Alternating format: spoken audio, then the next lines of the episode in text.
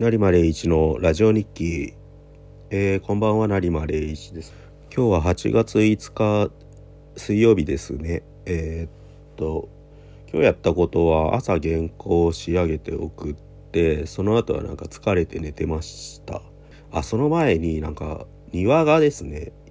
うちはアパートなんですけど1階で小さなになんか共有の庭みたい庭庭があるんですよ。共有の庭みたいなものが、まあ、庭っていうよりはなんか通路みたいなもので特に何も置いてないんですけど草がどんどんこの時期になると生えるんですよね。それがなんかちょっと凄まじいことになってたのでさすがに狩ろう狩ろうと思ってたんですけどえーと、うちなんかそのそういう草刈り道具みたいなものがないんですよね、うん、なんか何を買えばいいのかな？鎌とか買えばいいんですかね？鎌とかあと高枝切りばさみとかああいう感じのやつ。とにかく大きいハサミみたいの買おうと思って近所のスーパーとかドラッグストアとか一応見たんですけどそれっぽいもの売ってなくてちょっと遠出しないと買えないかな。あとはアマゾンで注文するかなみたいな感じでちょっと悩んでたんですよね。でもさすがにこれやばいなと思い立って一番うちにあるもう使ってないハサミのなんかコードっていうんですか硬さが一番ちょうどありそうなものを持ってきてとりあえず切れるところまで切ろうと思って切ったらバサバサ切れて、うん、それでまあ一通りは切ってで一番根根が深いやつというかあれ恐ろしいですよね。1年であんなにぶっとくなるんだってぐらいそのコンクリートの裂け目から木が生えてて、うん、それを抜かなきゃいけないのが1個で、ぶっといのがあるっていう状態で、うん、多分あれなんですよね。今年の今年があれコロナウイルスの関係で日差しが強くなってるなんか根拠のないこと言ってるようなのであれなんですけどただ外歩いてるとやっぱ植物とか色鮮やかに例年になく見えますよね。この話はなんか春ぐらいに誰か言ってたような気がするんですけど実際見てると植物とかの色がちょっと色鮮やかで排気ガスとかの関係なんですかね。うん、空がなんか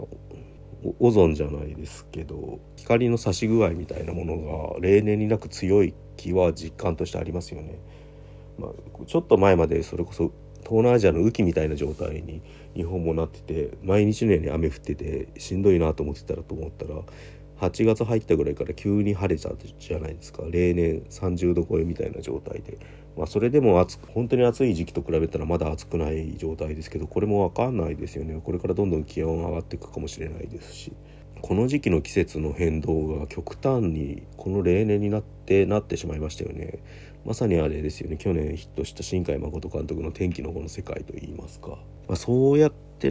何て言うんですかね。仕事の合間に日常の雑務をやるって話は前も話したんですけど本当に仕事すると部屋が汚くなってくんですよね。部屋だけじゃなくて外もなんかそのにさっき言った庭とかも含めて。そういう部分の掃除とかを一緒にやっていかないとどっかで詰まっちゃうというか掃除が多分心理レベルのメンテナンスにもつながってるんじゃないかって最近思うんですよね。だから結構気づいたらまめにやっとかないとどんどん何ですか仕事に集中してる時はそっちに意識がいったっきりになってガーっていくんですけれど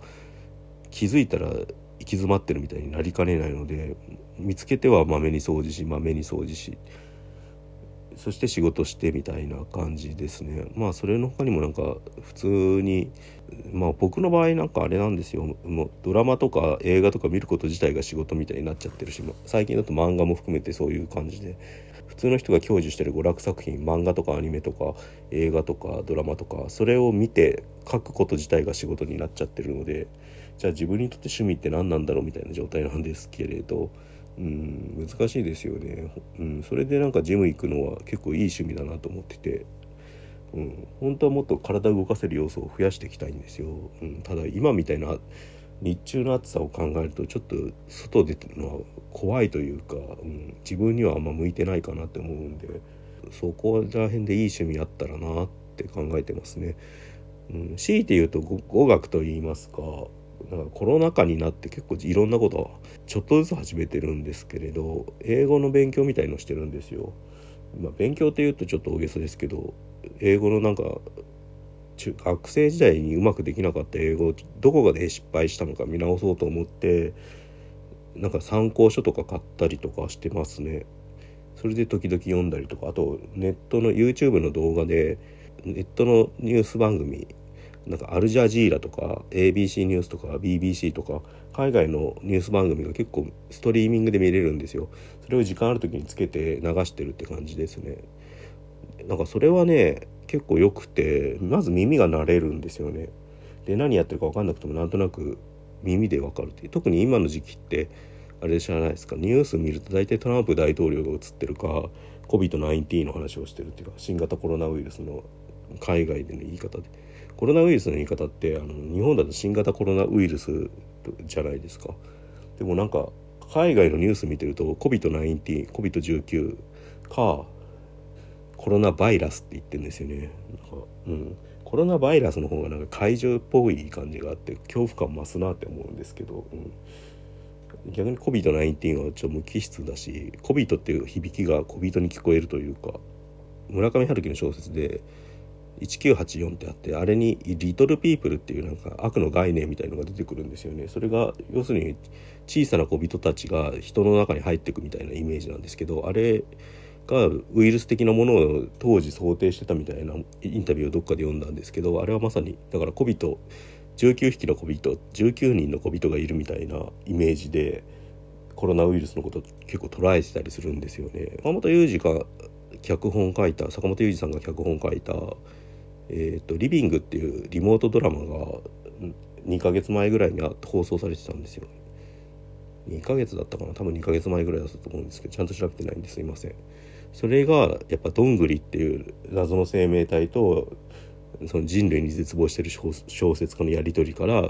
変わった物語が4話生まれるって感じなんですけどそのどんぐりのイメージもなんか小人って感じで小人90なのかなって感じで見てましたね。まあもっと言うとリトルピープル的なものというか、うん、結局そういうものをどう可視化するかみたいなのが意外に問われてんのかなとかまあ最終的には全然違う話になっちゃってあれですけれどことを考えてます。まあ日記なんでね、うん、ちょっと雑談っぽく喋ってみました今回は。まあ以上です。また明日も更新するのでよろしくお願いします。成間礼一でした。